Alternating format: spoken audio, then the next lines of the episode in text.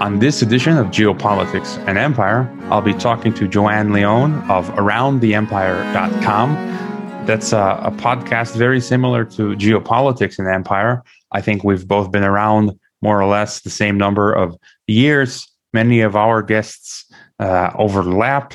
And so that's another great podcast to subscribe to.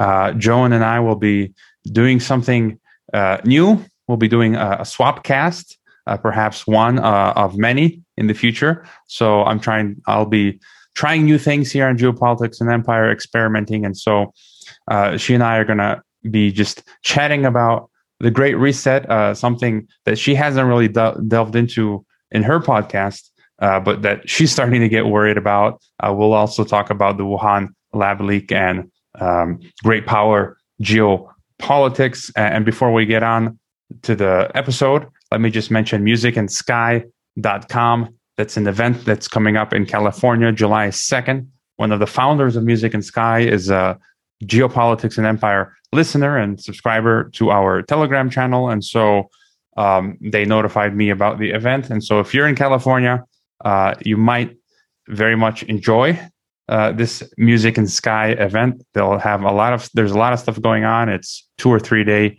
event. So be sure to check that out. I guess the two big questions um, for me right now are, you know, I'm I'm worried about the the Great Reset aspect to this, the agenda that is now openly out there. Why anybody's getting banned for talking about it when it's right, you know, it's published in the World Economic Forum site is pretty crazy, but and I guess the other the other thing, the question's been on my mind lately, which I think will will stir up a lot of other conversation, is that um, why is it suddenly okay to talk about the lab leak theory when a year ago people were getting banned for it and careers threatened and everything else? Um, and then uh, the of course uh, more in the geo it's all involved with geopolitics, but more in the geopolitics arena, we have this upcoming NATO summit, and um, the targets Russia and China, and but it seems like the pressure on China has ramped up to it taken to another level recently, um, and, and, you know maybe re- related to the whole lab leak theory, maybe not. I just I don't I don't really even know. So I think with those threads, we could have an interesting conversation. Maybe you have some other ideas what we should talk about. No, I mean that's um, largely it. Uh, so um, that's what's on everybody's mind, pretty much, right? Yeah, I mean, if you notice the trend, I've been talking a lot about Great Reset because, yeah. as you said, I think at least a, a, lot of the people who know what's going on or who are like thinking with their brains, you know, apart from the people who don't care about beyond what's in their daily lives. Um, they can see the threat of the Great Reset, and it's really like pressing. Because um, I, I, was living in Kazakhstan for three years, um, and I'm still work, working there virtually from from here and for another week. And they just installed the COVID, the vaccine app, the medical passport, which is the Chinese social credit system. And you cannot go. I was talking to a student, teen, teenage student, who said you cannot enter the cafes where I used to go freely in Kazakhstan you can't go into a cafe without a smartphone, without the app, without having taken a test or a vaccine, you know, that's proven by the app. And even you get a green status, yellow or red. And the article from the government said even that you might even get a red status and not be told why, like arbitrarily, and and, that's it. And that's the social credit system. And they're going to link it up to your social media, um, you know, bank account, and it's total control system. Then you, if you're going to be qualified, uh, quantified, and, and then you you'll be limited if you don't do things in travel. I've already met on the train when I was in Kazakhstan, an older man who was a worker uh, labor activist. I asked him, he was coming from a long distance, and I had asked him, why didn't you take the plane? You're going like 50 hours on the train. And he's like, the government blacklisted me from flying. So it's you know this, this, this people don't. And I just got a few days ago. You know C.J. Hopkins. Uh, I know the name, and uh, yeah, I read some of his stuff again pretty recently. so he kept, he kept using the Nazi Ahnenpass as like his metaphor for what's going on, and I actually got some from an antique dealer for the 1938. The, oh, real one? the the yeah, actually I got a couple of them. You know, one, one for the whole family, like a, as a, as a joke. You know, to educate people. Like th- this is to in the Nazi times to to show your Aryan uh, background, like basically your biological purity. What what is the vaccine passport except to again? It's like to show your vaccine. I mean, your your biological purity, right? That you took the Your vaccine health purity. your health purity and then those who haven't they don't have access now they're being separated into parts of society that's just like what the nazis did so like here's my vaccine passport right yeah Well, you know, you mentioned recently. Uh, uh, I listened to, like I said, I listened to a bunch of your podcasts over the weekend, and I have listened to a number of them uh, in the past. And a whole a whole bunch of people, at least three different people, had said, "Oh, you you got to watch the Man in the High Castle. You got to watch that, you know, uh, dystopian sci-fi series on uh, Amazon Prime." And I was like, I, I hardly have any time to i don't watch much read much fiction or watch much fiction at all anymore but i was laid up for a while a couple weeks ago and so i thought all right let me let me watch that finally. Whoa was this a bad time to watch that? Uh because there you have for anybody who's not familiar with it i mean i won't do spoilers or anything but it's a, an alternative uh, history, right? Alternative outcome to World War II, and everybody everybody knows that. That's not a spoiler, right? And so the United States is split between uh, the control of the Nazis and the uh, Japanese, with this neutral zone in the middle. And so you see on camera, you see um, Nazi America play, played out in, in the middle of like all this great reset stuff and this fear of um, what's going to happen and i i tell you it was it was it was pretty disturbing. Yeah that was actually one of my favorite shows. I just haven't seen the last uh, season so. Oh really? Oh i won't tell i won't say anything I, I wouldn't do a spoiler anyway but yeah so i would say it's a bad time to watch it but i don't know you know. Maybe not.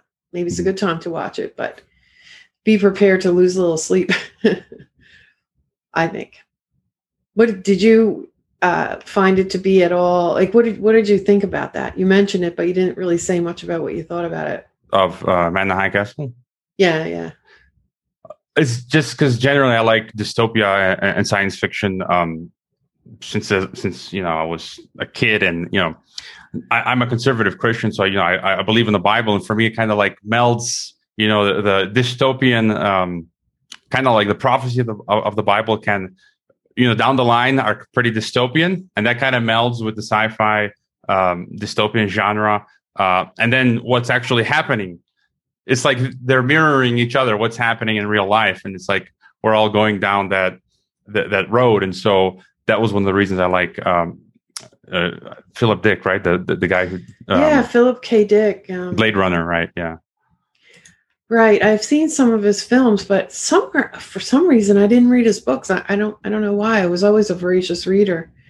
But you know, I let me just find this. I I noted a couple of things that I thought were interesting about the the vaccine passport, quote unquote, which um, some people are now saying, oh, you know, maybe that was. They think the name of it is the problem, the branding of it is the problem, not the whole idea of it. They're like, maybe we should have never called it a passport to begin with. But kind of two two interesting things I've seen. One, before I forget, uh, there's an article I believe it's in Voice of America today. Maybe I even saw it on your Twitter feed. Now, well, June fourth, U.S. Central. mulls launching the digital dollar. This has to be the third or fourth announcement of of such a thing that I've seen. Like, when are they going to actually do it? Uh, like, is this a trial balloon every time? I mean, I don't know. And of course, the reason why we bring this up is that, as you mentioned, in Kazakhstan, they seem to have a gone from nothing to a full fledged social credit system with their health passport thing. And once you tie the dollar into that, then you could cut off people's access to their own money. right? Um, this is really serious stuff. I don't have.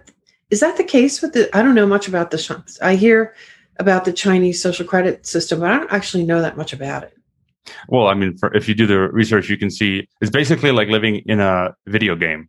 Uh, I mean, I'm I'm also a big uh, gamer, or I used to when I had more time. And yeah. just imagine yourself living in a vi- video game where you get points or you lose points, uh, and basically you get privileges or lose privileges based on those points. So in China, uh, if you do things that the government wants you, it's basically you're submitting to the ideology uh, of the government, and, and if you do what they say, you'll get points and you'll get privileges. Do you and, level up?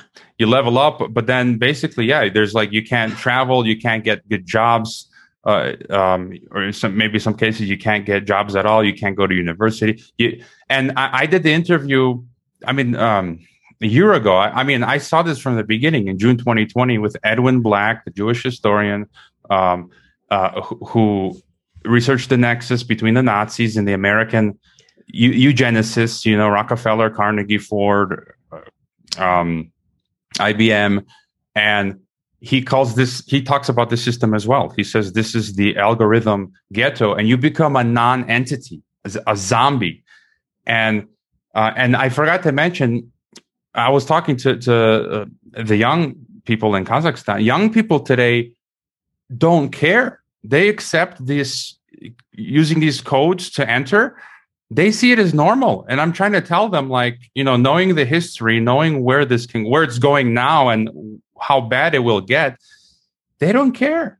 And it's unbelievable because we already see people being locked out of this system in the in the west. Here's an example like there's a guy on the right. He's this youtuber called nick nick fuentes you know whatever you think about about him. He's from illinois where i'm originally from he uh, attended the Trump uh, rally on January 6th. He he never went into the Capitol. He was just there at the rally. He didn't do anything wrong. Um, so he was deplatformed from almost all social media. I think they shut down a bank account of his, and now he's he can't fly in America on a no-fly list. So I mean, I, I don't care who you are. I mean, if you're left or right, I wouldn't wish that upon anyone. For, just for, for being in the vicinity, right, or being at the rally. But I feel that's just merely the pretext. You know, um, I'm forgetting now. I think Biden they're passing these new domestic terror laws. Uh, I think Glenn Glenn Greenwald was recently talking about this. That now it doesn't matter. Um, the whole point is that they'll they'll be able to label you. Uh, no, the, Nils Melzer, the UN uh, special reporter uh, guy, yeah. he just he just posted a very important uh, post yesterday or today he saying was it's a t- UN torture rapporteur. Uh, yeah, he stood yeah. up for for Julian Assange. That's who we're we're referring to. Yeah, he just posted. Um, Switzerland is now expanding their definition of terrorism, which can now cover political dissent. So, any type of anything that can be viewed as like dissent, what, what is usually normal and healthy in a democracy, can now be declared terrorism. So then link that again to your social credit system. So for me, that's been, I've always known that this has always been their end game. And so now they're getting there. And so they're building the social credit system. They're changing the laws, you know, definitions of terrorism, domestic terror laws. So they're building this apparatus piece by piece. And so it's, if you're left or right, doesn't matter who or independent and or some certain religion, you go against the system, the establishment, you'll just be turned off. And you literally won't be able to buy food, if, especially if we're cashless, like you say, with a digital currency. With the Chinese social credit score, is currency tied into that? Or is it tied into it yet? well, they're not there yet, but I think, um, as they say in China, the, um, few people use cash, at least in the big cities. So it's mostly they're more advanced than I think the rest of the world, where they're all just using their their apps, and you can't even use cash in, in some parts of China. And so uh, now they're coming out with the digital yuan, which is, I think, to um, because I think th- these things are not that easy uh, as well. So it's taking the U.S. and China time to build the technology to to roll out these systems. But I think um, eventually, yeah, it's going to it's going to link. Like Robert Kennedy was saying, uh, he was um, saying, imagine the future where we have drones in the cashless society and you know, we have the lockdowns and you go to the beach, you can't handle the lockdown anymore, for example, and you want to go to the beach the drone spies you at the beach uh, and because we're in the cashless society and surveillance society, um, it will automatically deduct, you know, the hundred dollar or five hundred dollar fine. fine from your account immediately. There's no like fine or anything. It's just immediately deducted. You, maybe you get an email notification. Oh, you just got the fine and we, we deducted it. Th- that's that system. You can't. There's nothing you can do. Yeah, there's. I mean, already we've already had hints of that with the um, the cameras on the traffic lights that uh, automatically give you a ticket. Uh, we, we could, ours we got rid of ours, but you know some places still have them. But it caused such an uproar. Um, you know, they just flash a the the camera just flashes as you're going. If you if the light turns yellow and you're caught in the middle of the intersection and then you just get issued a a ticket and you know it just shows up in your mail. They couldn't take the money yet but i'm sure if they could have they would have. Um but yeah there was another example that uh, has now slipped my mind but um with the vaccine passport though I, I, I saw a couple things i thought were interesting today in two different ways. Like one of them is sort of a rant from Brookings Institution from June 4th. And it's someone named Kelly Kennedy, who I think is mainly a researcher, but this Dr. Leanna, Leana Wen, who is always on CNN and she's a Rhodes Scholar. She's, uh, I don't know, she's in a, in a bunch of different uh, organizations. Um, I could look up see exactly what she is. Emergency physician, a visiting professor, uh, George Washington, non resident senior fellow at Brookings, of course, um, contributing columnist, Washington Post, CNN medical analyst. Uh, wrote some books, and she was Baltimore's health commissioner. And she uh, went to Oxford and Washington University. And it says, oh, yeah, she's a member of the Council on Foreign Relations. Um, somewhere in here it says she's a Rhodes Scholar too. So, anyway, they write an article and it's a rant basically saying how the Biden administration can mitigate the consequences of the CDC's mask guidelines. So they're furious that the CDC issued the new mask guidelines um, like in New Jersey here, we're one of the hot, hot spot states. And when the CDC new mask guidelines came out, um, Murphy, who's very much like Cuomo, um, said, "Well, you know, not here. We're going to keep our mask guidelines." Well, even he just he just kind of wiped out almost all of the pandemic lockdown uh, restrictions have been now lifted, except there there are still some like in the school kids still have to wear masks things like that. So anyway they're very angry that the cdc went ahead and made that change to the mask um, restrictions on i guess it was on may 31st or something which is the beginning of summer here right? As you know you this is when uh, the summer business starts certainly in this state the, the, the shore business is really big deal and really important. But anyway, they're they're very angry. They're kind of like saying the CDC is a scientific institution. They're you know they're not policymakers, and um, they say although many celebrated the prospect of a return to normal life, others cautioned that relaxing max, uh, mask rec- recommendations when only 36% of the country was fully vaccinated was premature and they're saying there are steps that CDC and the Biden administration can take to mitigate the direct and indirect consequences of the new guidance. Then they go through what the their recommendations are. They say first, they can help accelerate the rollout of vaccine verification nationwide, and there that's the new well, that's their new name for. Uh, second, the administration, uh, together with the CDC, can support cities, states, and business when that continue to require mask wearing and other protective measures. Um, third, they can issue additional guidance for workplace and other settings. They said they're undermining OSHA, that OSHA was, you know, trying to keep some mask rules in. And uh, they're basically saying the CDC overstepped their bounds, as if the Biden administration didn't have to do anything, didn't have anything to do with that.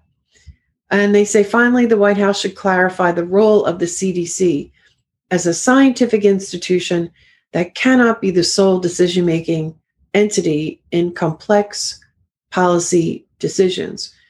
So they're kind of suggesting that the CDC should have to consult with some other institutions before they even put out their guidelines, like at another level of bureaucracy.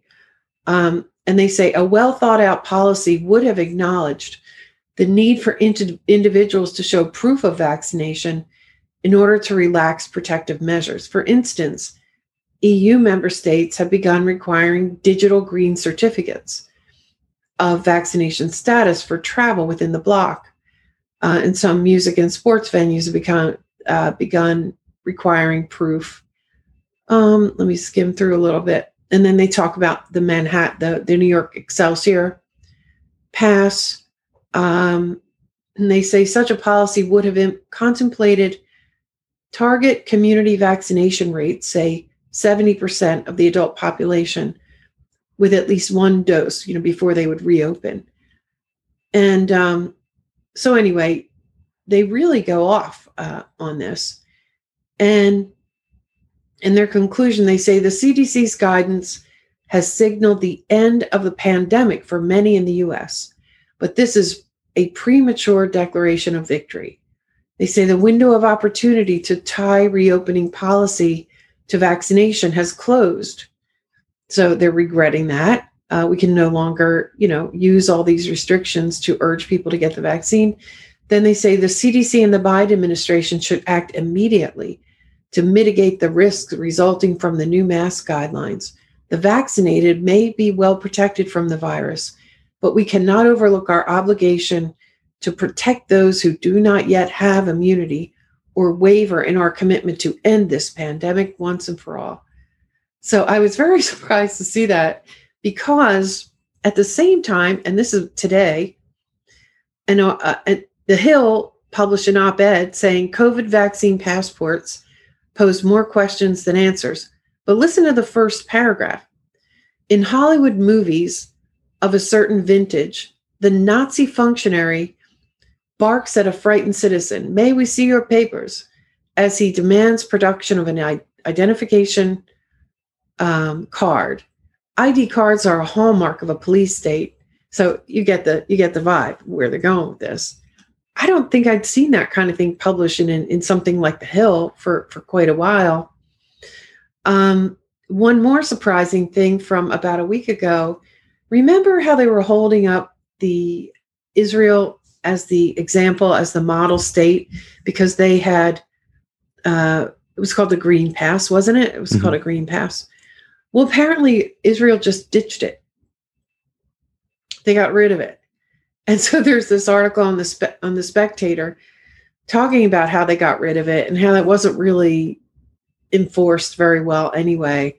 But the big takeaway from this article was that the scaremongers are wrong. They were wrong it's it was never a method of social control, which is another twisted thing. And then one last thing was uh, Ocean County, o- Ocean County, California, the big, um, somewhat conservative or very conservative part of California in Southern California.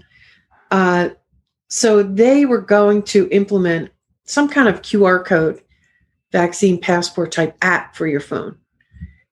And they had 500 people show up at their whatever county meeting. They had 700 people sign up to publicly comment about it. And lots of them did get up to the podium and talk about it. And the whatever they are commissioners or whatever voted against the implementation of this program. This was back in may.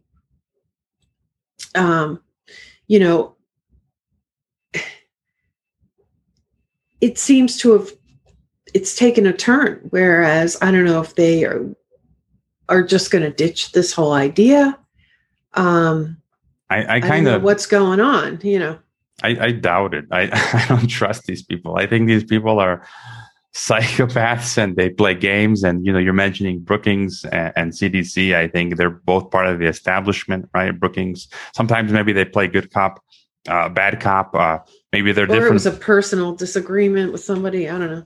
Yeah, that as well. Um, and I was talking uh, uh, with my last podcast with Michael Rectenwald. Um, who wrote the book Google, Google Archipelago, where he talks about some of this stuff. And it's like two steps forward, one step back, mm. right? So maybe they got so much pushback from people, they had to kind of relent for a moment. Uh, but then they'll be trying again, maybe another way. Um, but like I said, we're, we're seeing in Kazakhstan now the social credit system come in. We're seeing it, and you mentioned in the EU, right? So maybe they stopped in Israel for now, but it's going forward in the EU. And if that functions, then Israel will say, well, look, everyone else is doing it. So now we got to try it again. You know, maybe a different version uh, of the app. It's like, it's like a software program, right? Or like rebrand maybe, it, give it a new name, like the uh, terrorist groups in Syria. There you go. Exactly. You know, Al Qaeda, ISIS, whatever you want to call them. yeah. So, yeah, yeah. That's interesting because Kazakhstan, so you lived there for some period of time, right? Now, what's it like to to to live in there? How much influence does Russia still have on that country? I just saw something today. This this actually I think did come from your Twitter feed where Kazakhstan basically uh, gave Russia the the middle finger when they wanted to have sort of a collective response uh, pushback against the Russian sanctions, and Kazakhstan's like, uh, uh Sorry, no.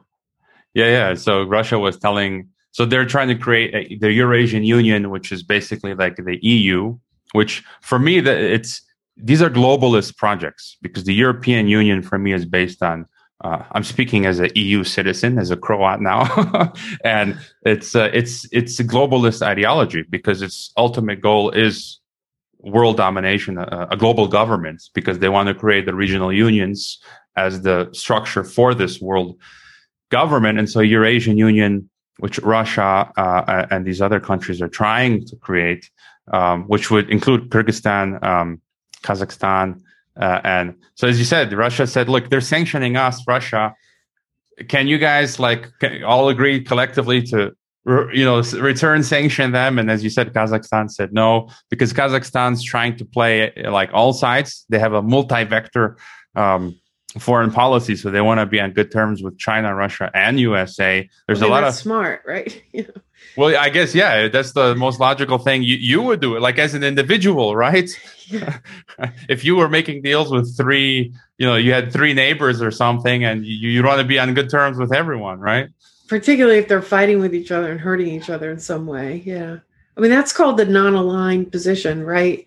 For years, for I don't know, century, there have been people have tried to take the non-aligned position and we always seem to angle them uh yeah, yeah it does we pressure them and sometimes to you know a very large extent. It's not an acceptable position from an empire uh, perspective right?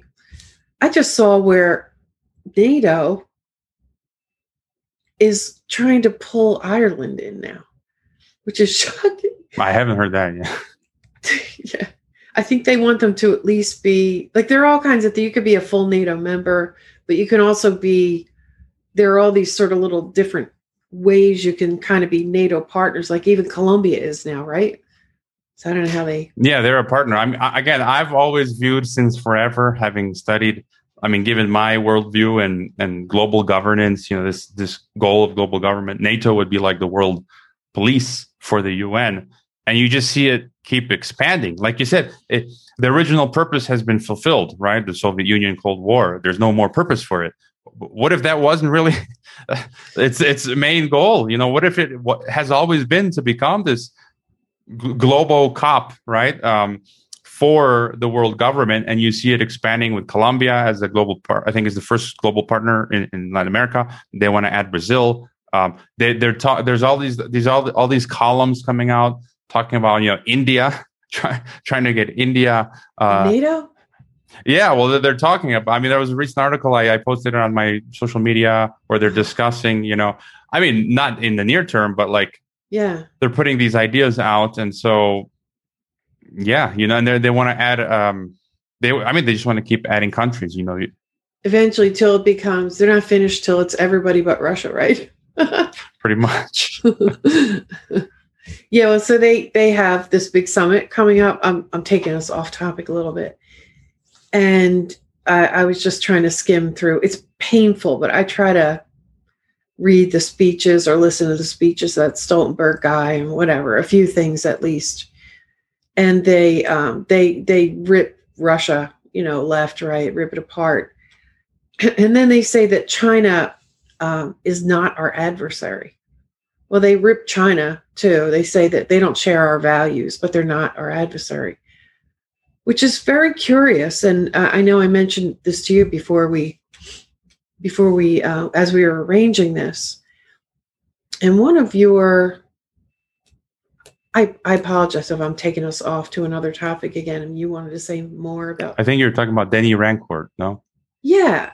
And so, and I heard in one, at least one of yours, you saying, like, well, in terms of this, you know, great reset and globalism project or whatever, a much longer term project, the, you know, where are Russia and China? I mean, some of my very uh, pro Russian or pro Chinese um, friends seem to take the position that uh, Russia and China are resisting this kind of thing, that they are not going to go along with any globalist project, and that they're pushing back against the the Great Reset. And maybe that's true. Uh, I mean, some people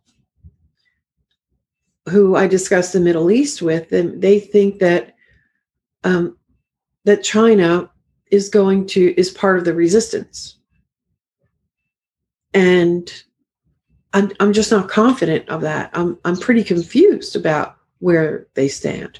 Are they just going along with these things just just not to w- make waves? But particularly in the pandemic response, it looked like a pretty unified project. So I'm like, I you know I don't know.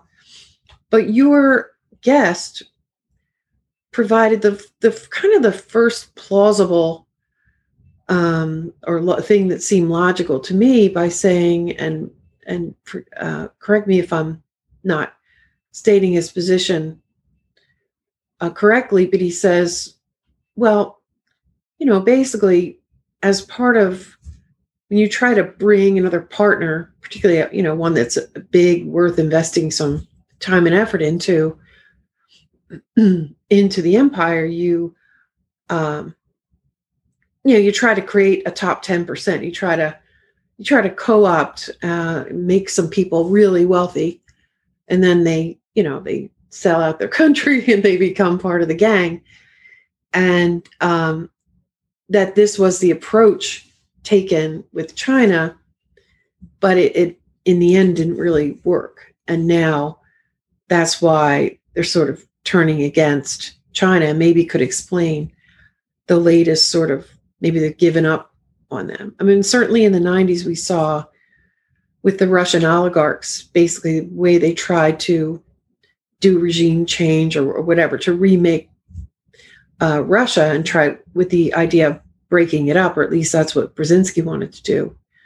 You know, they created these uh, oligarchs, just a fairly small amount of people who had control over all this, the big state industries, and then um, you know, foreigners were, were able to buy into it. And at some point, uh, Putin is given credit for sort of putting a stop to that practice and for getting the oligarchs under control.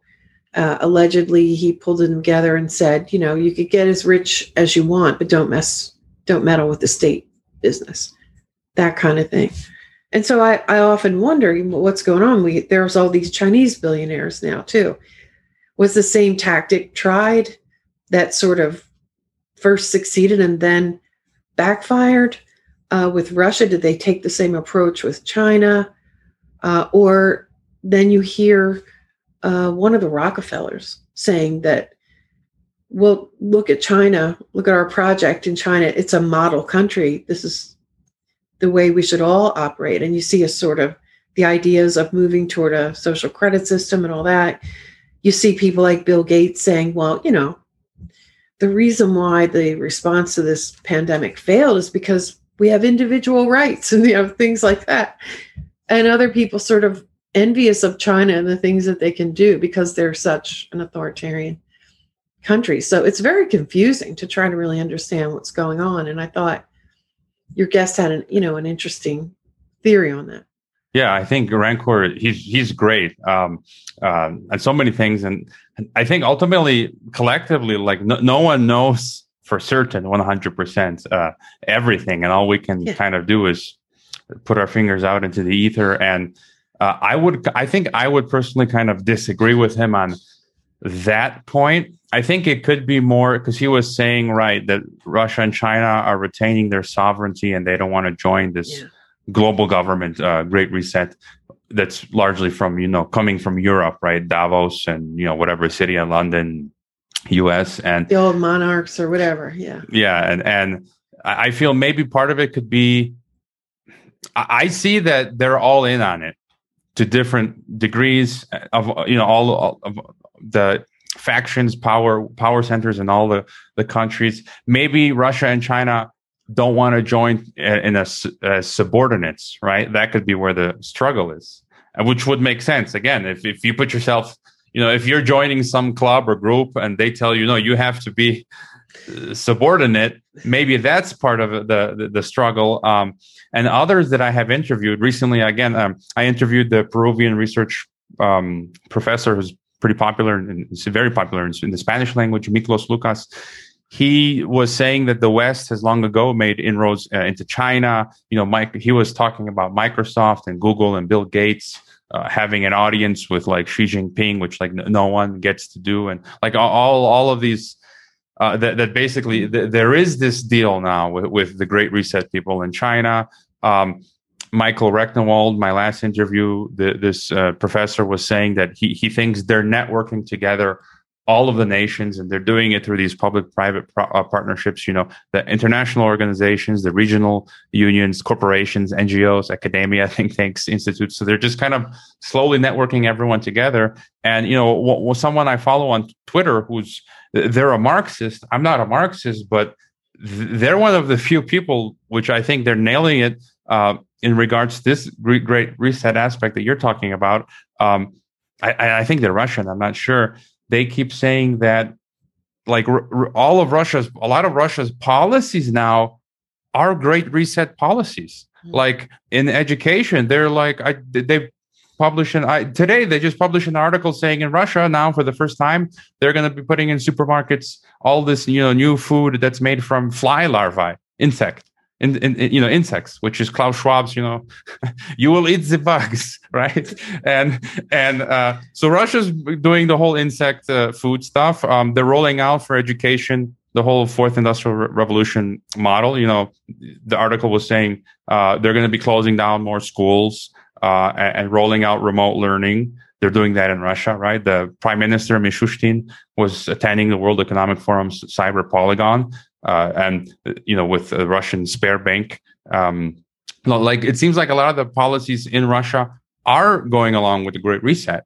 So you can kind of see it in the in the actions uh, as well as in as we're talking about in China.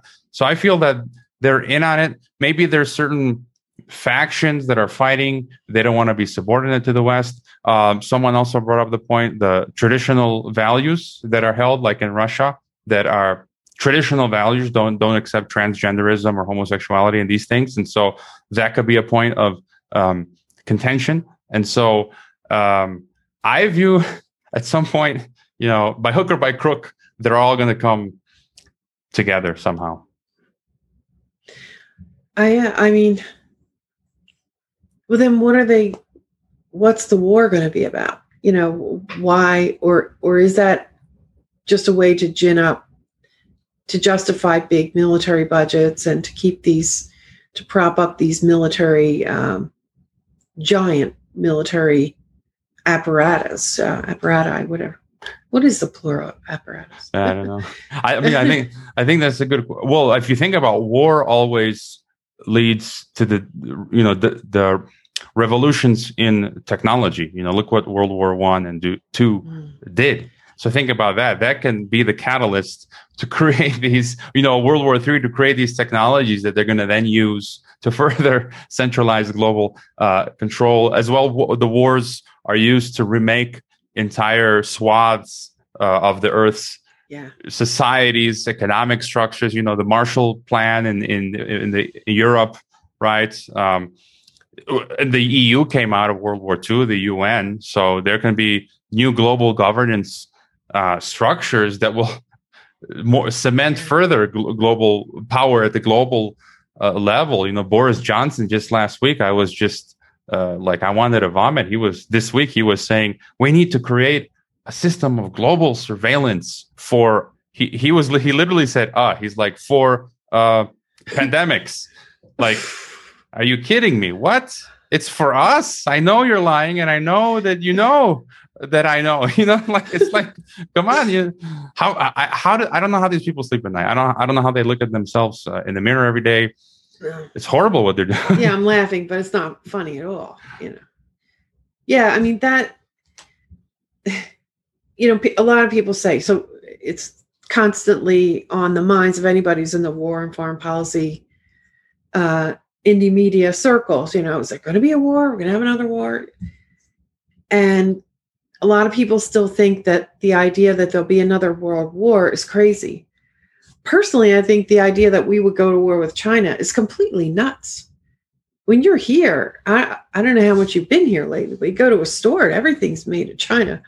If we go to war with China, I would think our, this certainly the supplies are going to cut off and we're going to be just stranded in so many ways, uh, or at least have to find new suppliers of other things. But the thing that worries me the most is knowing what world wars have been used for or have resulted in in the past. These massive system wide or global changes, the kinds of changes that couldn't be done any other way. I, I don't know. Or whether you want to sort of hide the hand that plan these changes for long, long periods of time, and you want to make it look like for some other reason was this done, some uh, you know noble reason in the end. Just like you know this pandemic, there are a lot of people saying it's a a planned remodeling, destruction, demolition, or whatever of the I financial I, system. I cannot see that on any other way. Like you know, I just thought, I thought of this example today. Like, okay, let's take the bubonic plague, you know, from almost a millennia ago, and it's like, I, I, we didn't see the Holy Roman Empire running bubonic plague simulations, right?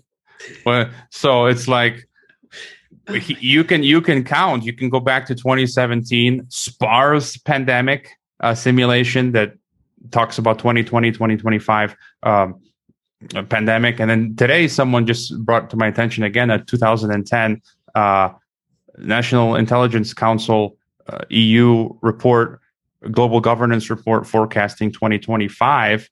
And I found on page 37, it was saying in the summer of 2021, a pandemic hits, everything's shut down. I can't fly. They're trying to get out emergency vaccines. It's like, then you had the Rockefeller report in 2010. And then you had half a dozen, 2018, you had Clade X simulation of influenza like disease. I looked up the term clade.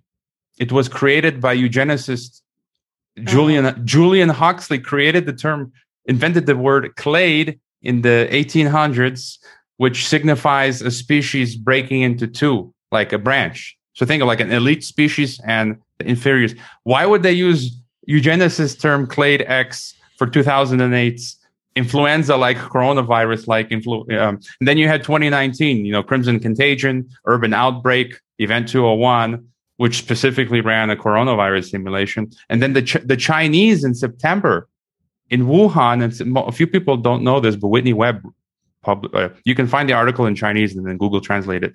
September 2019, the Wuhan airport did a simulation of a coronavirus breaking out in the airport. September 20 again?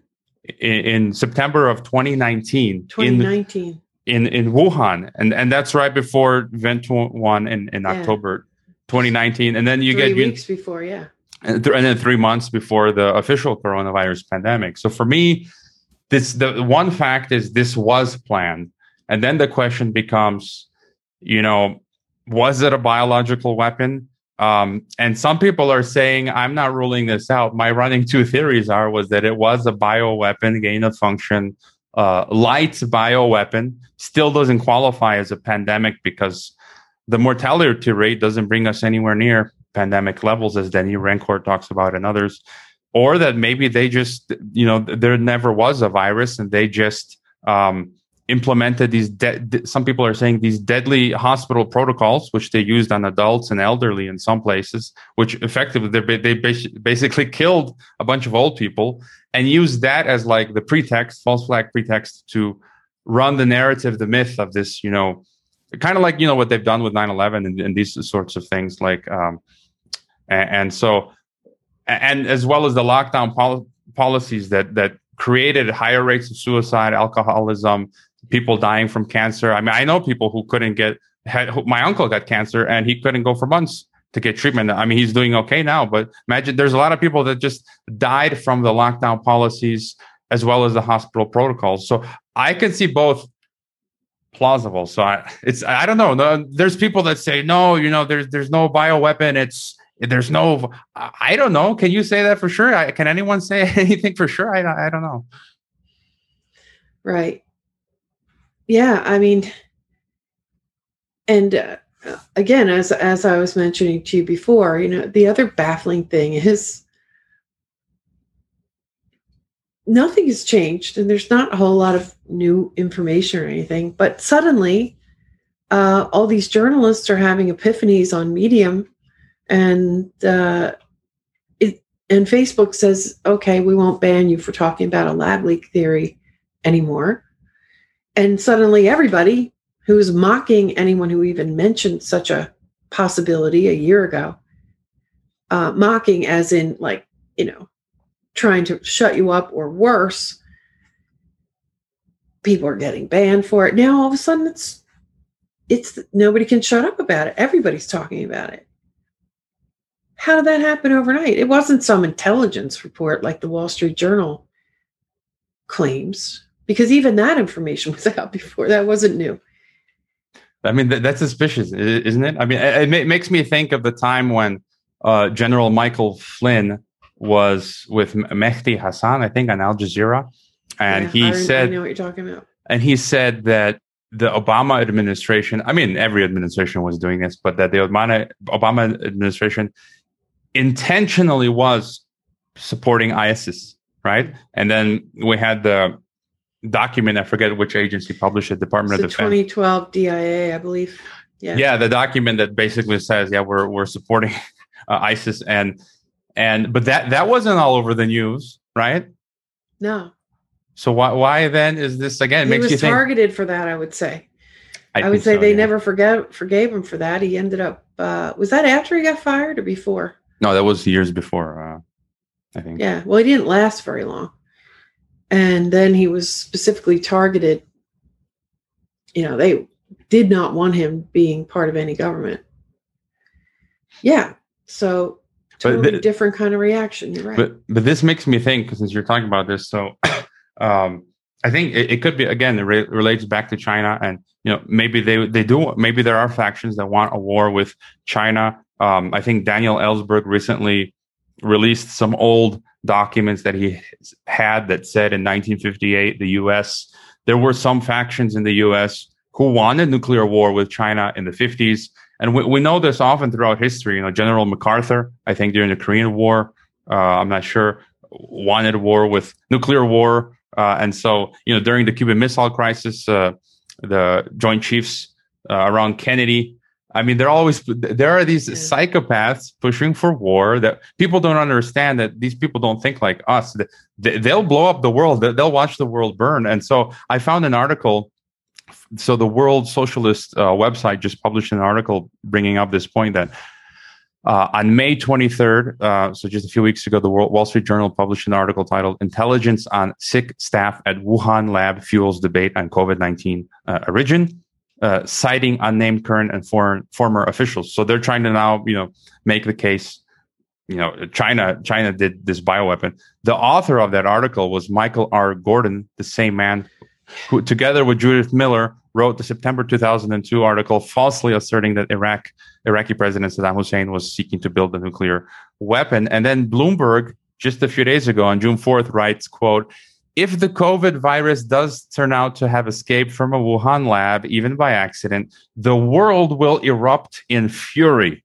The pressure to do something about it, to find a way to punish China for its negligence and its cover up will be intense. I mean, that just sounds like a setup again, whether you want Gulf of Tonkin 1964 Vietnam or, you know, Iraq War WMDs that sounds like the same script to, to me. Yeah, well, some of the same people, uh, the the whole anthrax thing, trying to say that you know it was they try to blame that on Iraq too, uh, and some of the same people who did the dark winter exercises, the same kind of you know simulations that I don't know. Doesn't seem like those played out the way they were supposed to, but some of that they're literally some of the same people involved in uh, certain they were in the Trump administration. I don't know where they are right now. Uh, Whitney Webb's done a lot of work on that too. The Kadlec, that and a bunch of other names. Who you said that was Bloomberg, the one that you just. This last piece was from Bloomberg. Yeah, just three days ago. And was that Gordon or or was that who wrote? It was that, the Bloomberg know? Bloomberg staff Editorial? writer. Yeah, uh, staff, okay. someone from Bloomberg.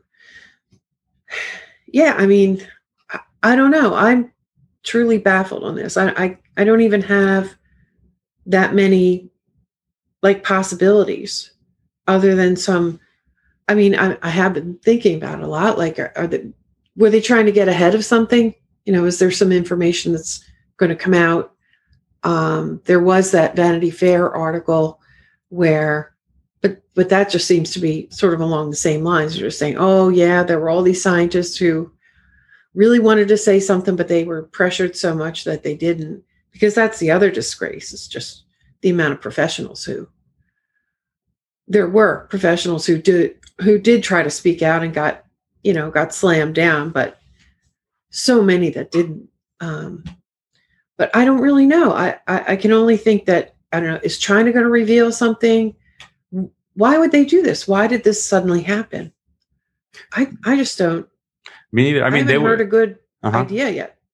Ah, I mean, they, they they were the U.S. and China were working together. U.S. was financing um, the lab in in Wuhan.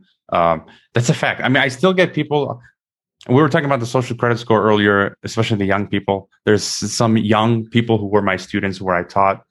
They, they just constantly mock me on, on on social media, right? It's like the young people buy all the narratives. They can't think for themselves. They don't know history. They don't know critical thinking. They they just appeal to authority. You know, they and a lot of them are going in the medical field and studying science. So all all they think is important is the white coat, you know, the the official agency or Status, institution. yeah.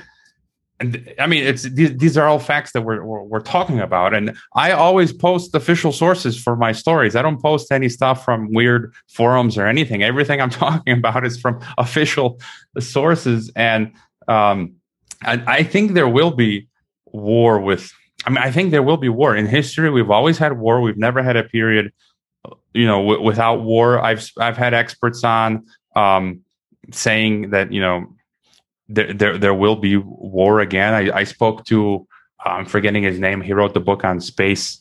Um, Brandon, I can't forget his name.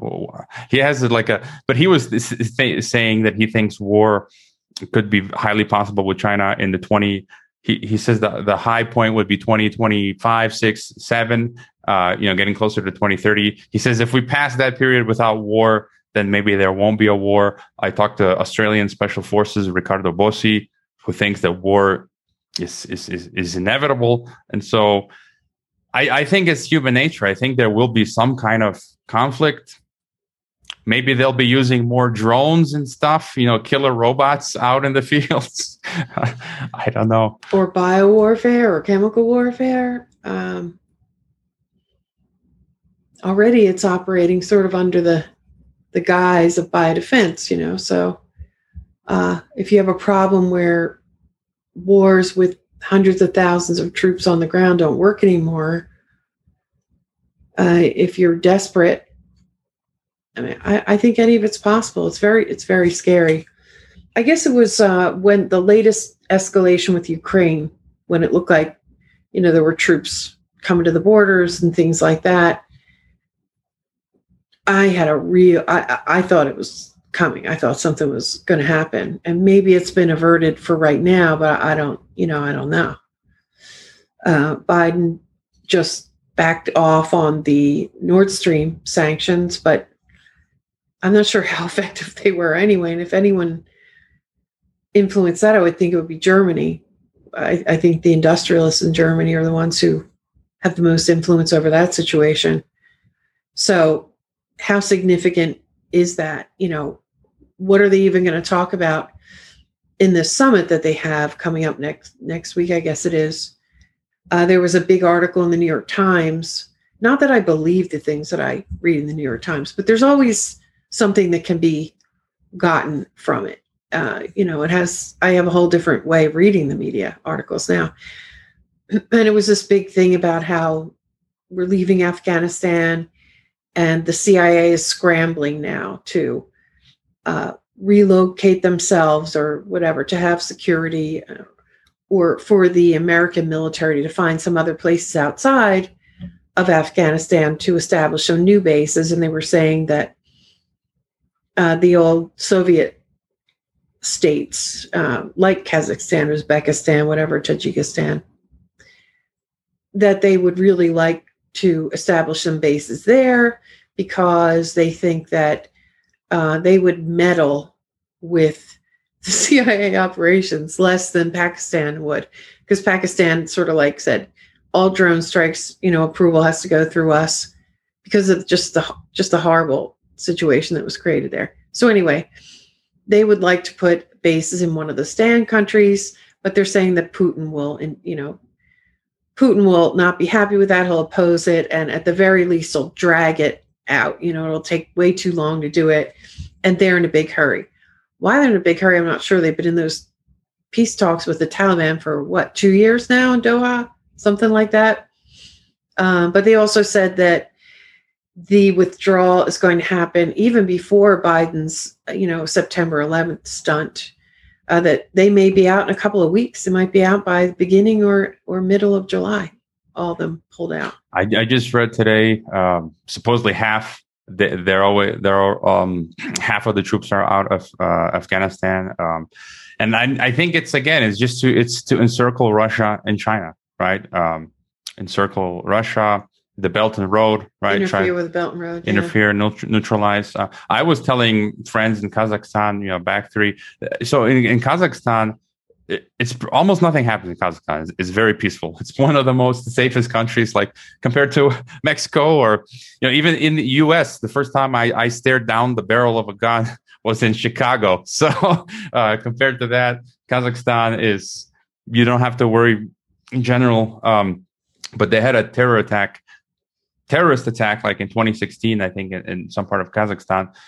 Could have been a false flag. Uh, you know, nobody knows. my, my concern Russians have been talking about this.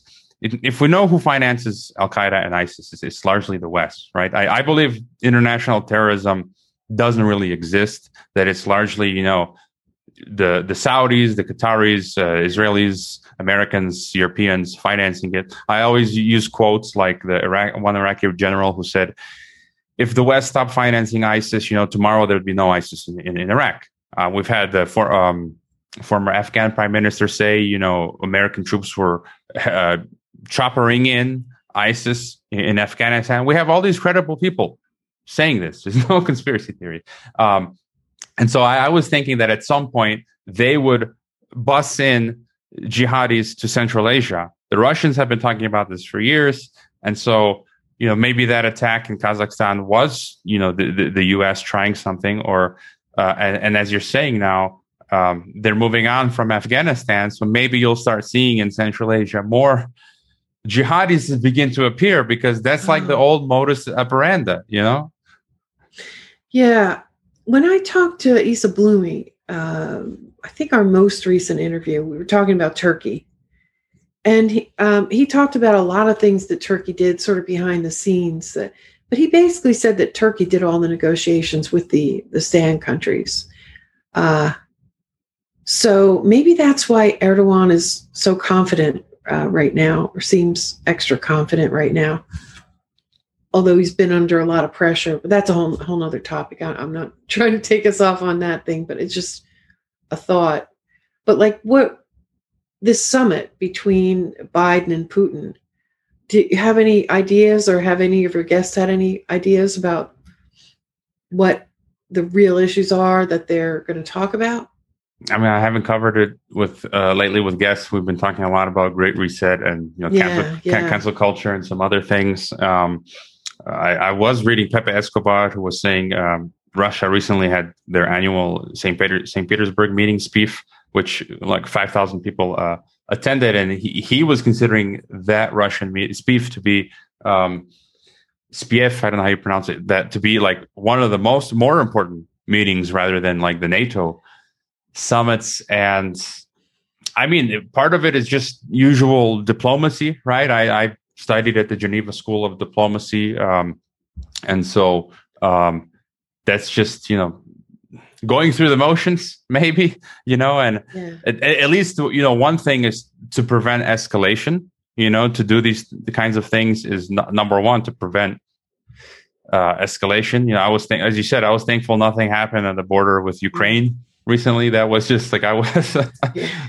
wondering that could have gone anywhere. Um so i i don't know. I don't i don't, I don't have it too much more Yeah, I was wondering why he relaxed, or you know, he pushed pulled back on the the sank the Nord Stream sanctions, and you know this big article that came out about wanting base. I just wonder if he's going to try to cut a deal to make to set up some bases in one of the uh, border countries in Afghanistan, if that might be. That does I don't know. It doesn't seem like big enough. Not like it would be one of the high level issues, but it's one of their immediate problems, if you will. Um, but the great the great reset, you've done a lot of work on that, and you you find it like you're taking it seriously, right? I mean, I cer- I certainly am. There are certain people who say, well, it's it's failing. In fact, I've heard a lot of people talk about how they think it's flopping, it's failing right now. Um, I I do just wonder, like, why did they put a Nazi-like figure out in the front of that? Uh, because it has roots in this in this uh, eugen, eugenicist um, Nazi ideology, uh, literally. And um, again, people, some people can suspend their disbelief. I know there's people from the left, from the right, who are not religious. Again, I, I kind of view this as Bible prophecy because Bible prophecy um, talks about a global dictatorial system at some future point. and it, I, most people have heard Revelations 13. You can't buy or sell unless you submit to the system.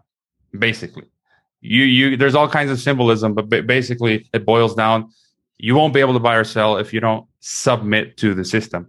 And so, if we saw, and and th- this was interesting. Someone pointed out. You go back to the Roman Empire. The Romans had something called the libellus, which was this certificate where you were forced to sacrifice to pagan to pagan gods and if you didn't you know in order to get this certificate from the roman government you would be jailed or, or put to death so that was and then it said that some of the christians back then would get some of their friends to get them these certificates or they would be put to death.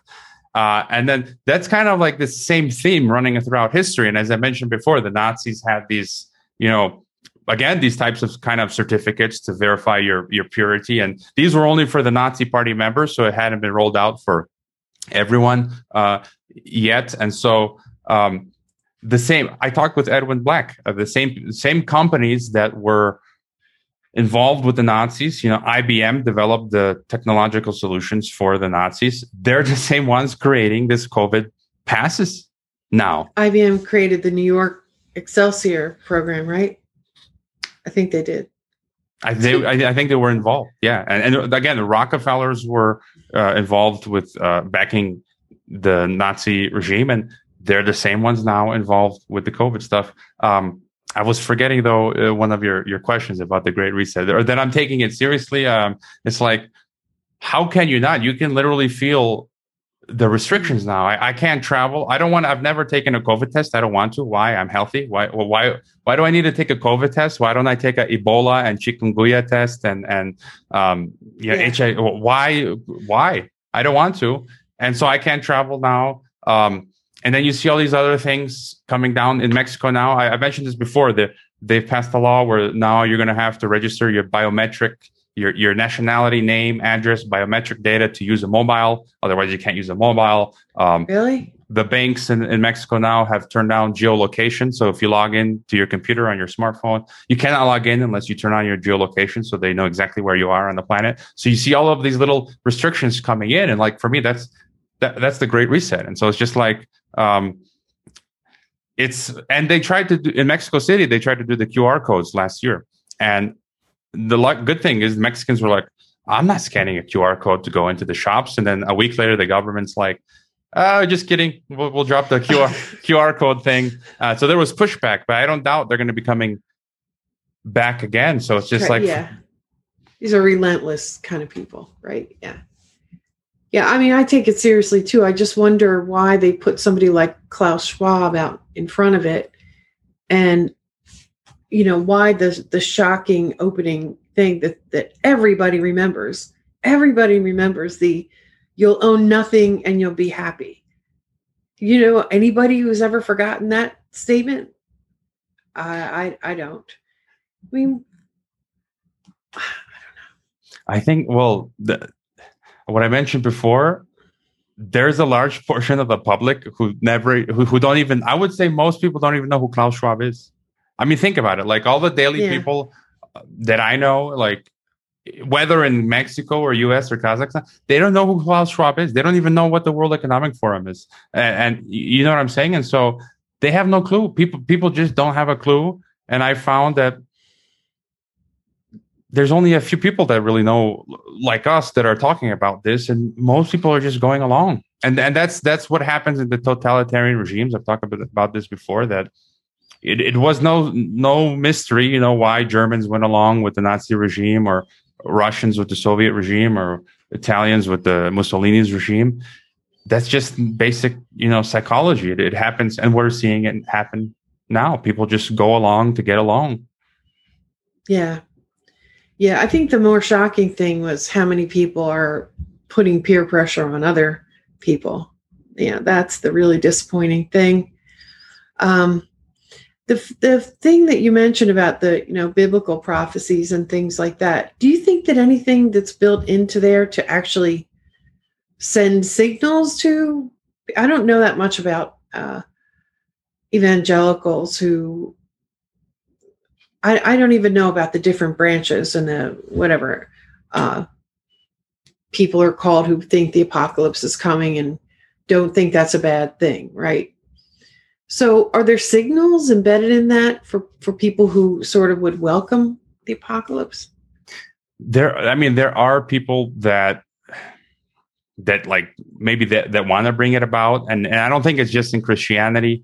Uh, there might be parts in, in, in, Islam as well, right? And and I don't know in, in Judaism perhaps uh, as well that they want to bring it about. I mean, there are definitely these strains, especially this like neocon strain, right? And and and this I will call it fake Christianity in, in America. It's called big evangelicalism, right? It's like this fake plastic mainstream Christianity that don't are not anti-war, or you know, because I think the, the biblical Christian. I, I, did an interview uh, a few months, a month or two ago, with the Canadian pastor that was being put uh, in in prison, and he he had the same point. You know, we we don't want we don't want these things to happen. We try to fight them because it's evil, right? War is evil. These control systems are evil, and our duty is to fight evil, however you you see it. I mean, if you're following Christ, right? The he wanted you to be like him, right? Right. You want to fight evil. It's like I don't want it to come. That's why I'm angry. You know, that's why I'm angry. That's why I'm doing this yeah. podcast. Yeah, and it, this may be in, inevitable. And well, I mean, we, we do believe it is it's it's inevitable. It's it's coming. That's why I have this near term pessimistic view that th- th- this is coming and you can't stop it, but you can like slow it down. And it is your duty to fight evil, even if it's it's like a huge wave that is going to swallow you, but you, you'd be a coward to you know not do and not do anything you know? Like a dilemma or a paradox or something. Yeah um i don't know. I'm I, I i think we've entered like the realm of surreal. Things happen all the time that I, just i you know i look across my partner and say i've never seen anything like this before in my life and we do this probably about once a week. But I've also run into people who are younger and like don't have a big issue with the Chinese social credit system. And uh, from their perspective, the reason why it's tolerated by the population and they're not worried about it is because they value security over privacy. And I get my question was, well, is that do you have you know, is that a binary choice? Or do you have to accept a, a social, you know, a total surveillance system and a totalitarian or at least an extremely authoritarian system in order to have security? Like I it doesn't seem to me like you do. But that, you know, that's that was their way of looking at it.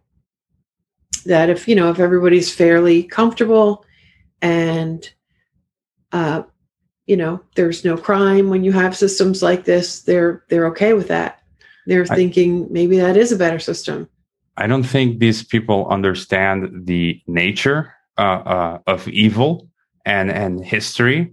And these kinds of systems i mean just to live in such a system where for any arbitrary reason they, they could just turn you off and I think a lot of these people that think they're going to be okay, they could have some of their accounts turned off. And that's what's happened in past history of totalitarian systems. There were people who in the Soviet Union or whatever example you want to use in the past have did, did nothing wrong, yet they were sent, you know, wherever to the gulag or to the camp.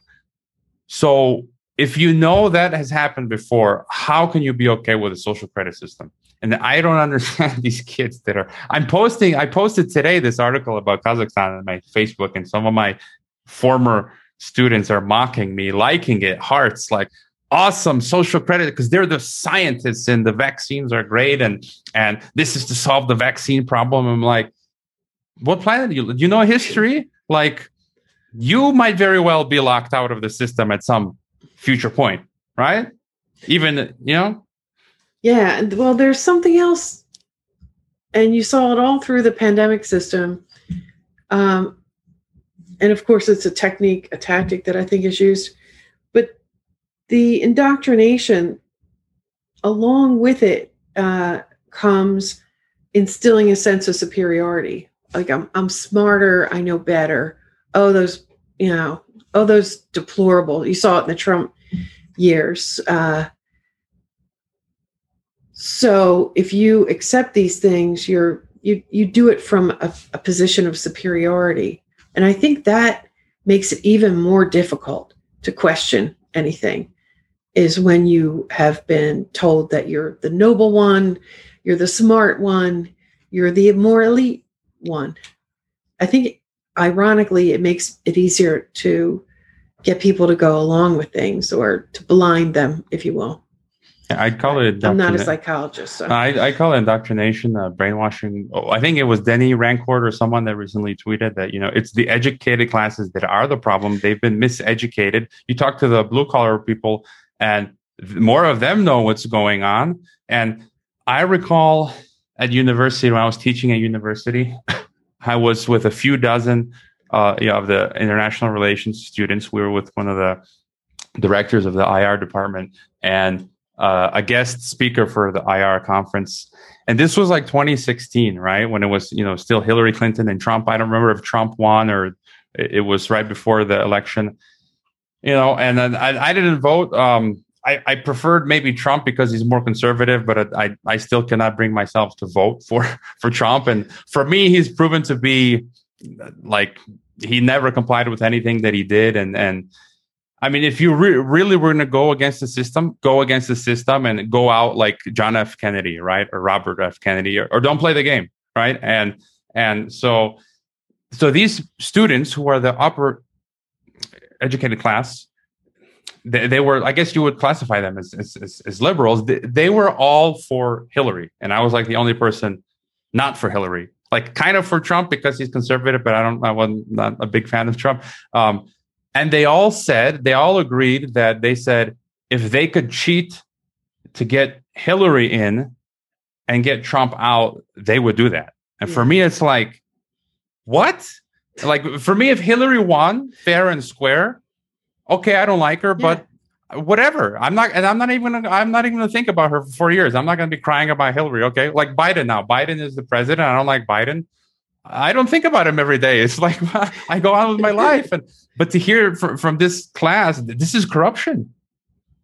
Yeah, and and never the recognition that there'll be blowback, that it'll come and bite you in the ass. You know, yeah, this is a this is a constant problem on the so-called left uh, in recent years. Just uh, the ends justify the means with absolutely no, you know, no insight, no sophisticated thinking. Uh, or acknowledgement that this is going to be turned around and used on you, you dumbasses. They don't care. I don't. I don't know what. I just I don't know why there's a whole section of the the left and the independent who does you know educated people to um, that somehow escaped that mentality. Generally, it was the the pro Bernie crowd or the pro Tulsi crowd, although you know Bernie just sold out too. So we're talking about the Bernie that was back in 2016 who seemed fairly genuine. So uh, yeah, but you're that's a really good point that you make. I don't understand that mentality. It's almost like a corporate quarterly profit mentality. It's you know what as long as we as it works for for right now, I'm good with it. They have no either that or it's just whatever they call the TDS syndrome, um, just this derangement. Uh, some people are talking about mass psychosis, things like that, and had things that have really, you know, really not just not just throwing that term out. Like there have been real uh, examples of mass psychosis, like the the one that's always used, the witches uh, in Salem, that kind of thing. Or COVID now. Yeah, what is it, the COVIDians or whatever? Yeah, the branch COVIDians. yeah. Um, well, I mean, let's continue this conversation. We kind of we kind of gone on for a little longer than we planned, maybe. But anything else that you want to uh, do before we wrap up, or no? I think we've gone a long time, uh, and maybe the, the, next time we can continue. We'll zero in on a more or topic.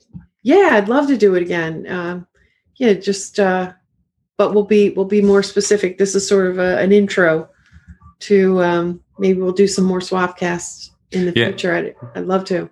And I'd say, you know, check out around the empire.com, check out geopolitics and empire.com. I think right. we're we have, we overlap a, a, lot. We have a lot of similar guests. I think you're more uh, to the left. I'm more to the right, but I, I still, I talk to, to everyone, you know, and, and uh, no respecter of persons. Everyone is on the same level. Yeah. I mean, I'm exactly the same way and more so all the time. Uh, in fact, I'm going out of my way to talk to people who aren't aligned with me exactly because uh, I think it's a good thing to do, uh, especially now. It's even more important than ever. Um, and, and I certainly don't want to become, uh, you know, an indoctrinated, sort of narrow-minded person. That's the worst thing that could happen. And also, there's just so many voices out there that they get no platform. Like so many really smart, interesting people to talk to. I'm constantly amazed uh, at people who I talk to, and then people who I hear on podcasts like yours and lots of others. I mean, it's it's shocking that we have this massive media system and none of these people are ever on it. It's just shocking to me. Yeah, one of my uh, shticks is I'm trying to find people no one's talked to. Like there will people say what what tell people will tell listeners will say why don't you talk to this guy like who's popular now and he's he's given a hundred uh, interviews and I'm like well I'm going to ask him the same questions. You can just go watch the past yeah. 50 interviews he's done. You know, so I'm going to see you know who, who is who is a really smart person that no one um, is is interviewing. So yeah, I think that's great. I really do. And um, yeah, like just to to reiterate, if you like one of these podcasts, you'll probably like the other one because we have the same uh, interests, the same, a very similar mentality in certain ways, even though even if we don't line up politically, which is less and less important to me is how somebody lines up politically. Let's just let's just talk. Well, we don't have go back to that. We don't even have to say line up politically. I think in values, right? Like, yeah, if we're against the ev- the negative aspects of empire, right, where whether it's war or, or theft or uh, you know corporations that are creating these artificial in- inequalities, right? Um, like all of these things. So we'll, we'll, let's talk more values in that sense, right? exactly. Yeah, you that that's a great answer. You put it much better. All right. Well, it was great talking to you, and um, hope to talk to you again soon. All right. Until next time. I hope you enjoyed this Geopolitics and Empire podcast interview. The website is geopoliticsandempire.com, and I encourage you to sign up for the free email list through which you can receive an update of every new podcast, as well as a long list of key news headlines once a week. We're being heavily censored. YouTube has deleted some of our videos, and we currently have one strike Patreon has terminated our account. Facebook has restricted our page and Reddit has been deleting posts. Our favorite social media channels are Telegram and Twitter. The best places to watch the podcast beyond YouTube are on Odysee, BitChute, and Brighteon.